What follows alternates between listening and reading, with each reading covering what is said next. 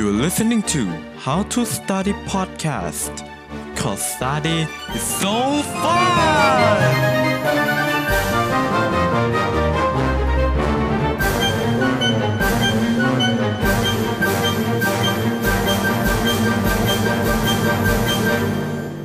สวัสดีคุณผู้ฟังทุกท่านนะครับยินดีต้อนรับเข้าสู่ How to Study Podcast กับผมโนเบลนรเศรษฐ์วัฒนาธิติภักดิ์นะครับ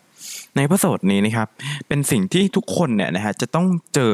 อาจจะไม่ทุกคนหรอกแต่ว่าส่วนใหญ่ต้องเจอแน่นอนนะฮะก็คือการพรีเซนต์นะครับสำหรับการเป็นนักเรียนเนี่ยอันนี้ต้องเจอแน่นอนนะครับตั้งแต่ป.1 ถึงม.6 เนี่ยอย่างน้อยเราต้องเคยพรีเซนต์สักรอบนึงอ่ะนะฮะ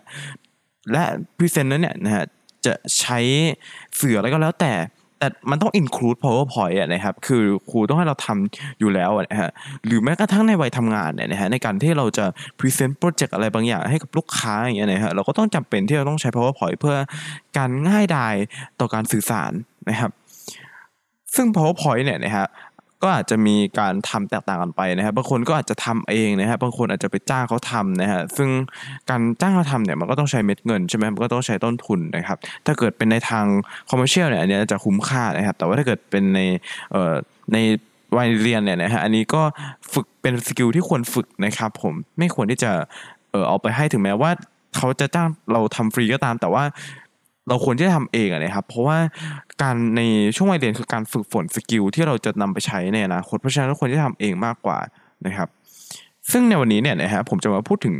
การที่เราจะ improve PowerPoint ของตัวเองนะครับเรื่องเทคนิคต่างๆนะฮะที่เกี่ยวกับควรใช้ฟอนต์อะไรนะฮะควร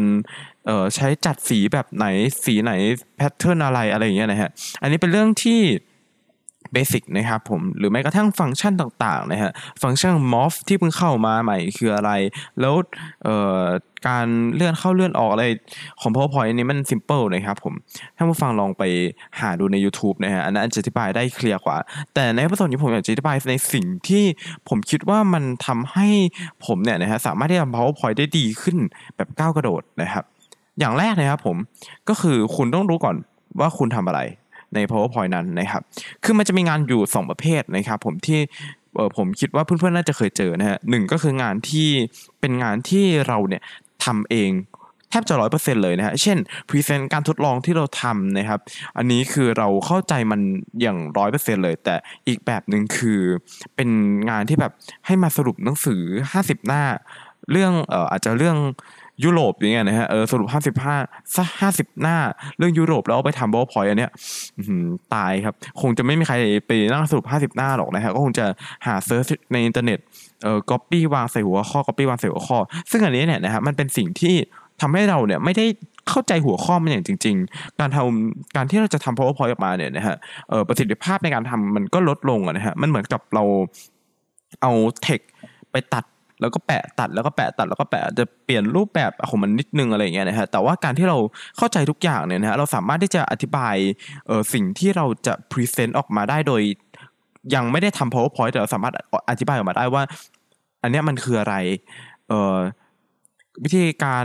ที่เราจะทำมันคืออะไรสมมุติเป็นการทดลองอย่างเงี้ยนะครับวิธีการที่เราจะทำทดลองคืออะไรประมาณเนี้ยนะฮะคือเราเข้าใจมันหมดทุกอย่างการที่เราจะแอพพลายแล้วก็ใส่ลงไปใน PowerPoint เนี่ยมันค่อนข้างจะง่ายมากแล้วก็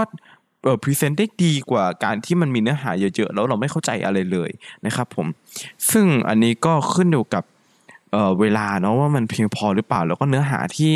คุณครูให้มาเนี่ยมันเยอะมากเกินไปหรือเปล่านะครับข้อต่อมานะครับเป็นเทมเพลตนะฮะก็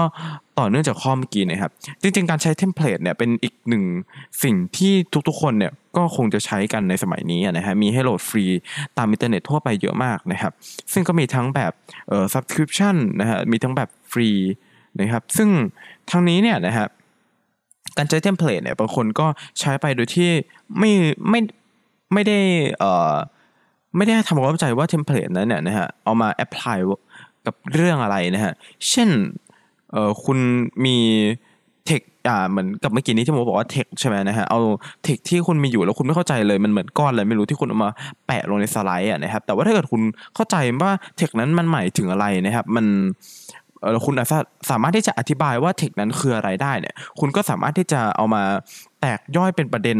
แล้วก็อาจจะแบ่งสไลด์ไปหลายๆสไลด์เพื่อที่จะทำให้ออเดียนส์เนี่ยเข้าใจมากขึ้นได้นะครับเหมือน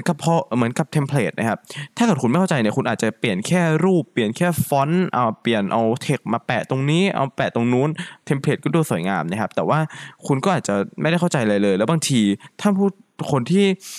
ฟังคุณเนี่ยหรือว่าออเดียนส์ที่ฟัง presentation คุณเนี่ยนะฮะก็อาจจะไม่ได้เข้าใจอะไรเลยด้วยซ้ำไปนะฮะมันอาจจะแค่ดูสวยอย่างเดียวแต่ว่ามันก็ไม่ได้ช่วยให้เขาเข้าใจอะไรมากขึ้นนะครับการที่เราแบ่งย่อยตรง5-6 บรรทัดนั้นนะฮะออกมาเป็นสไลด์ 4-5 สไลด์มันอาจจะทำให้เราอธิบายได้ดีขึ้นออเดียนส์เข้าใจได้มากขึ้นนะครับผมการที่มีสไลด์เยอะไม่ใช่ว่าเราใช้สไลด์สิ้นเปลืองนะครับแต่ว่าเป็นการที่คือยิ่งมีสไลด์เยอะก็จริงๆแล้วก็ยิ่งดีนะฮะเพราะว่าจะทำให้ออเดียนส์เนี่ยสามารถที่จะเข้าใจได้มากขึ้นนะครับต่อมานะครับ resource นะครับเรื่องของ resource เนี่ยนะฮะเช่นพวกไอคอนต่างๆนะครับที่เป็น PNG นะครับหรือว่าแม้แต่ว่าจะเป็น background เป็น illustrator เป็น vector อะไรพวกนี้นะครับคือจริงๆแล้วเนี่ยมันก็มีทั้งแบบฟรีและแบบเสียตังค์นะฮะแต่ว่าสิ่งที่ผมอยากจะเมนชั่นจริงๆก็คือการใช้ของพวกนี้เนี่ยนะฮะมันต้องเข้ากับเนื้อหาเราเนาะใช่ไหมแล้วก็ resolution ของมันก็เป็นสิ่งหนึ่งที่สำคัญมากนะครับคุณจะเอาภาพที่มันไม่ถึง HD มาใส่ใน PowerPoint แล้วขยายเต็มหน้าจออย่างเงี้ยมันก็ดูทำให้งานของคุณดูแย่ลงไปเลยนะครับเพราะฉะนั้นแล้วแหล่งที่หาพวกเนี้ยมันสำคัญมากนะครับถ้าเกิดคุณเป็นมือโปรหรือว่าคุณรับจ้างทำ PowerPoint จริงๆเนี่ยนะฮะก็สามารถที่จะไป subscription พวก Shutterstock พวก Envato ได้แต่ว่าถ้าคุณไม่ใช่หรอกคุณเป็นแค่นักเรียนธรรมดาคุณไม่ได้อยากจะเอาเงินไปลงกับตรงนั้นนะฮะก็มีแหล่งที่โหลดได้เหมือนกันนะฮะชื่อว่า FreePicแล้วก็ฟรีแล้วก็ Flaticon นะครับคือแหล่งพวกนี้เนี่ยนะฮะสามารถโหลดที่จะนำไปใช้ present ในห้องได้อยู่แหละนะครับเพราะว่ามันไม่ใช่ commercial use นะครับแล้วถึงมันเป็น commercial use เขาก็คงไม่รู้นะครับแต่ว่าถ้าเกิดมันนำไปใช้ใน commercial use แบบ serious จริงๆใช้ในการโปรโมทสินค้าอันนี้น่าจะถ้าเกิดเขามาฟ้องได้ถ้าเกิดเขามาฟ้องเนี่ยเราก็โดนกฎหมายเล่นงานได้นะครับเพราะฉะนั้นอันนี้ต้องระวังไว้ให้ดีนิดนึงนะฮะต่อมาเรื่องสุดท้ายคือ audience นะครับพูดคำว่า audience กันมาทางเอพิโซดแล้วนะครับจริงๆเรื่อง audience นะครับเป็นสิ่งที่สำคัญเป็นแฟกเตอร์ที่สำคัญมากนะครับผมสิ่งการพรีเซนต์ของคุณเนี่ยนะฮะมันขึ้นอยู่กับ audience จริงๆก็ไม่ได้เป็นหลักขนาดนั้นแต่ว่าก็มีผลพอสมควรนะครับเช่นนะฮะคุณต้องการที่จะไปพรีเซนต์นะฮะเกี่ยวกับ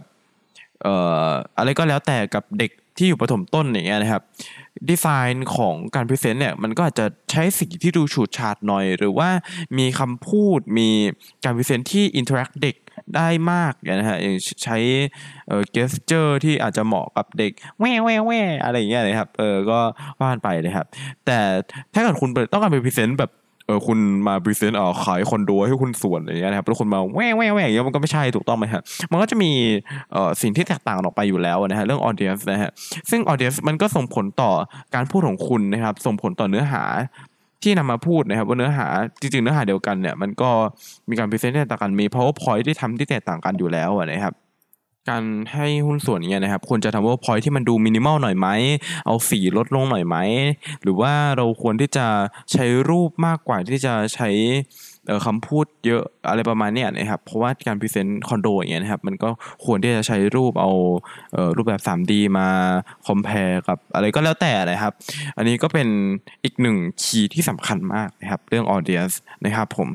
โอเคนะครับโดยสรุปนะครับผมเราควรที่จะมองเรื่องอะไรบ้างนะครับข้อที่1นะครับคือการแตกประเด็นนะครับแตกฉานในสิ่งที่เราจะต้องการที่จะพรีเซนต์นั้นๆนะครับแล้วเราจะพรีเซนต์ได้ดีขึ้นPowerPoint ที่เราทำเราจะทำได้ดีขึ้นเยอะมากนะครับข้อที่2นะครับคือ use template นะครับเทมเพลตที่เราต้องการใช้เนี่ยนะฮะไม่ใช่ว่าเราเปลี่ยนเทคเปลี่ยนฟอนต์เปลี่ยนภาพตัดแปะวางนะครับผมแต่ว่าเป็นการนำเทมเพลตนั้นนะฮะมาประยุกต์ใช้นะครับอาจจะเอาเป็นเทมเพลตนั้นเป็นต้นแบบนี้นะครับแล้วเราก็อาจจะเอามาสร้างเองให้มันมีแพทเทิร์นที่คล้ายๆกันนะครับอย่างผมได้ใช้เทมเพลตมานานมากนะครับเพราะฉะนั้นแล้วแบบตอนนี้คือไม่จำเป็นต้องหยิบเทมเพลตออกมาดูก็พอจะนึกดีไซน์ออกว่างานในรูปแบบเนี้ยต้องใช้อะไรยังไงประมาณเนี้ยนะครับก็ไม่จำเป็นต้องหยิบเทมเพลตออกมาแล้วนะครับเพราะฉะนั้นการที่เราใช้เทมเพลตแบบแปะวางอย่างเดียวเนี่ยอันนี้มีผลเสียแน่นอนนะครับข้อที่3นะครับ resource นะครับอย่าลืมว่าต้องใช้รูปนะฮะที่มีความละเอียดสูงนะฮะอันนี้ หลายๆคนอาจจะไม่ค่อยได้สังเกตสักเท่าไหร่นะครับเพราะว่ามันทำให้งานของเราเนี่ยนะฮะอาจจะดูตกลงไปเลยนะถ้าเกิดความละเอียดของภาพมันต่ำแบบไม่ถึง HD อะไรเงี้ยนะครับเพราะฉะนั้นความละเอียดต้องสูงนิดนึงนะฮะแล้วก็เรื่องของ commercial use เนี่ยนะฮะถ้าเกิดเราใช้ในห้องเรียนเราก็ไม่จำเป็นต้องวอรี่กับมันมากนะฮะแต่ว่าถ้าเกิดเรานำไปใช้สำนักข่าวหรือว่าYouTube หรือว่าเป็นบล็อกเกอร์อะไรเงี้ยอันนี้ก็ต้องจ่ายเงินนะครับและข้อสุดท้ายคือ audience นะครับผมpresentation ของคุณ PowerPoint ของคุณแล้วก็การพูดของคุณการสื่อสารของคุณก็จะแปรผันกันไปตาม audience นะครับผมโอเคนะครับผมก็จบกันไปแล้วสำหรับเอพิโซดนี้นะครับผมก็ต้องขอตัวลาไปก่อนนะครับเจอกันใหม่ในเอพิโซดหน้าทุกวันอังคารและทุก streaming platform ที่คุณฟัง podcast นะครับเอพิโซดนี้พูดไม่ค่อยโฟลว์ยังไงก็ต้องขออภัยด้วยนะครับคือปกติผมจะฝึกพูดก่อนนะฮะแต่ว่าในเอพิโซดนี้มาอัดสดเลยนะครับโอเคครับเจอกัน